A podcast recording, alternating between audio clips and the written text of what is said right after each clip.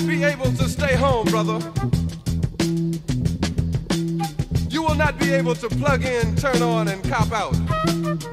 You will not be able to lose yourself on Skag and skip out for beer during commercials because the revolution will not be televised. Οι Έλληνες ως γνωστόν είναι οι καλύτεροι φίλοι του φτωχού. Αναφέρομαι σε όσους εξημών κάνουν δημόσιες παρεμβάσεις από τηλεοράσεις, εφημερίδες αλλά και το διαδίκτυο και τα social media προσδοκώντας να διορθώσουν την πορεία του άδικου του του κόσμου και να επηρεάσουν τις διεθνείς πολιτικές προς όφελος των πολλών και των φτωχών.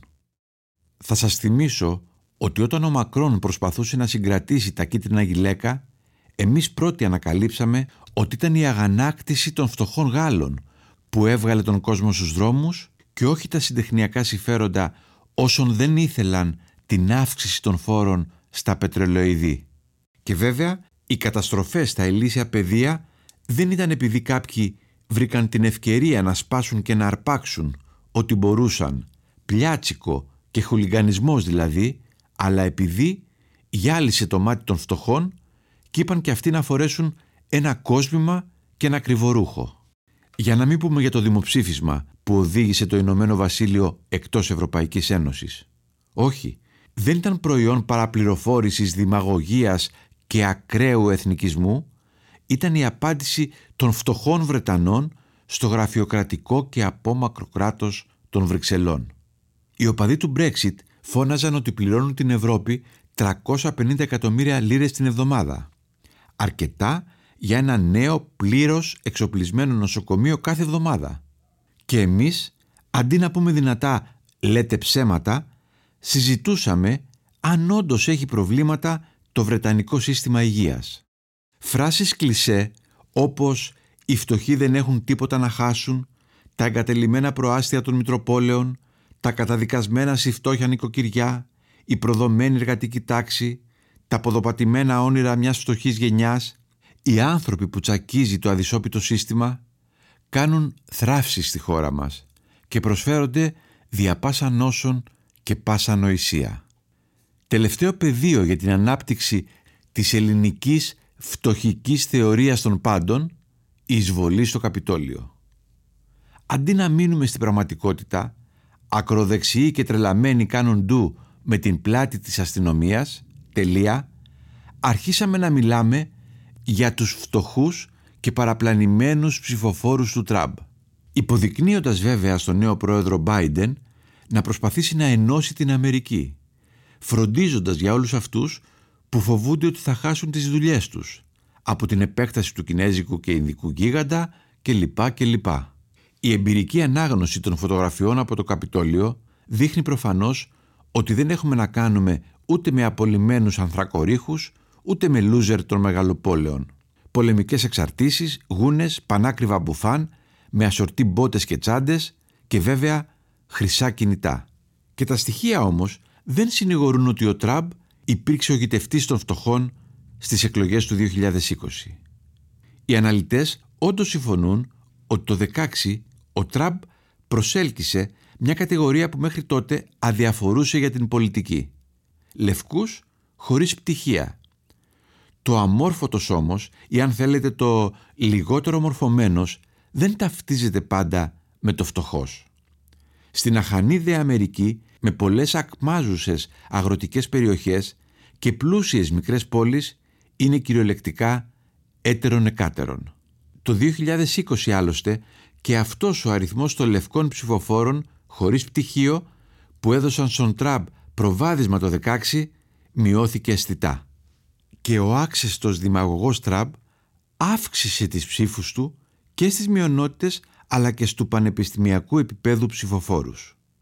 Εύλογο, αφού ο αριθμός των λευκών Αμερικανών που είτε ανήκουν σε κάποια μειονότητα είτε έχουν πάρει πτυχίο αυξήθηκαν τα τελευταία τέσσερα χρόνια κατά 13 εκατομμύρια. Στις εκλογές του 20 επίσης, ο Τραμπ έχασε ψηφοφόρους χαμηλού εισοδήματος και κέρδισε αντιστοίχως ψηφοφόρους με εισοδήματα πάνω από 100.000 δολάρια ετησίως.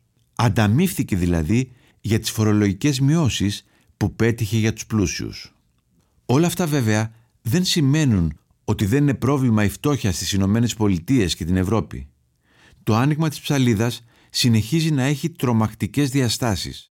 Όπως επίσης υπάρχουν και κουφοί ηγέτες και ελιτίστες πολιτικοί και σύμβουλοι συστήματα ολόκληρα σε χρυσά γραφεία. Όμως η φτώχεια δεν ορίζει την ψήφο και οι τάξεις δεν καθρεφτίζονται στις κάλπες.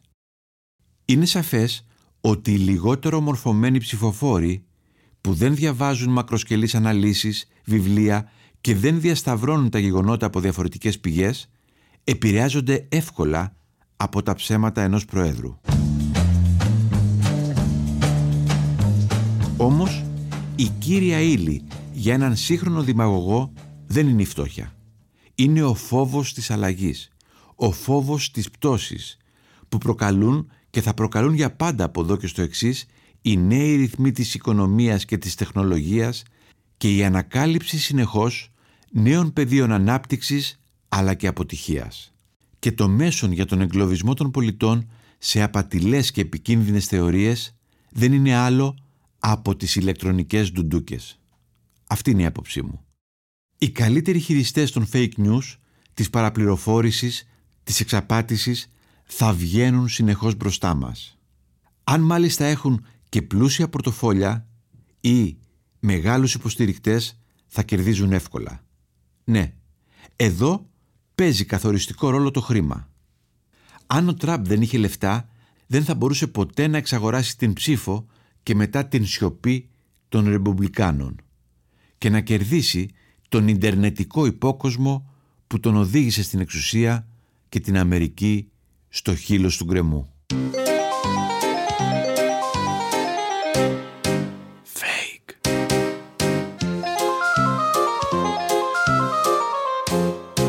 Fake. Fake news. Γεια σας, είμαι η Ερατός Ρουφίδου με αντισυστημικά fake news. Ο Ντόναλτ Τραμπ τρώει πολύ και συστηματικό κράξιμο. Αναμενόμενο λοιπόν ήταν αρκετοί Έλληνες να σπεύσουν να τον υποστηρίξουν. Ο Τραμπ λοιπόν, σε περίπτωση που δεν το έχετε καταλάβει, είναι αντισυστημικός.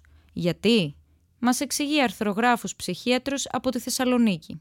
Αρχικά είναι ο μόνος πρόεδρος των ΗΠΑ που δεν έχει κάνει ούτε ένα πόλεμο, μας ενημερώνει ο αρθρογράφος. Ξεχνάει βέβαια ότι αποσύροντας τα αμερικανικά στρατεύματα από το βόρειο Ιράκ καταδίκασε θάνατο χιλιάδες Κούρδους. Και συνεχίζει. Αντιστέκεται στην πράσινη παραμύθα και στο αφήγημα της κλιματικής αλλαγής των πολυεθνικών. Ουδέν σχόλιο, βλέπει καιρικά φαινόμενα και επιστημονική βιβλιογραφία.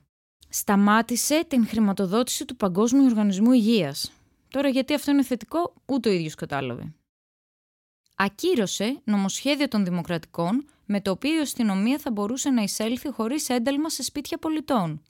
Όπως δηλαδή μπήκαν στο σπίτι της Μπριάννα Τέιλορ και την σκότωσαν κατά τη διάρκεια της προεδρίας του. Έδειξε άμεσα και χωρίς χρονοτριβή τους υπεύθυνους της πανδημίας. Κίνα, Γκέιτς, πολυεθνικές, φαρμακευτικές, καμπάλ. Ελόλ. Υπέγραψε νόμο για να σταματήσει η λογοκρισία από τους ιδιοκτήτες των social media έτσι ώστε να μπορεί ανενόχλητος να λέει τις βλακίες του, με αποτέλεσμα να έχουμε τέσσερις νεκρούς στο Καπιτόλιο. Παρ' όλα αυτά, κάποιοι από εσάς τον λέτε ακόμη φασίστα και ηλίθιο. Πώς γίνεται ένας ηλίθιος να χτίσει μια οικονομική αυτοκρατορία και να αναρριχηθεί στη θέση του πλανητάρχη, αδυνατό να το κατανοήσω. Έλα μου ντε, πώς γίνεται ένας άνθρωπος που κληρονόμησε εκατομμύρια από τον πατέρα του, χρεοκόπησε δύο-τρεις φορές, έκανε παρέα με διακινητές παιδιών, Ήθελε να χτίσει τείχος για να κρατήσει έξω από την Αμερική τους βιαστές Μεξικάνους και δεν καταδίκασε ποτέ την ακροδεξιά βία να είναι ηλίθιος και φασίστας. Fake. Αν εντοπίζετε κι εσείς fake news που θα θέλατε να ακούσετε στο podcast, στείλτε μας μήνυμα στο fakeatpod.gr.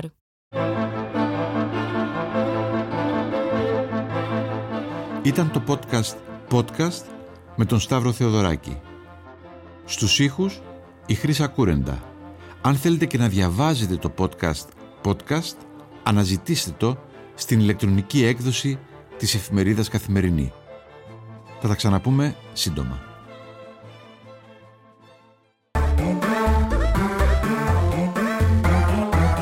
Pod.gr. Το καλό να ακούγεται.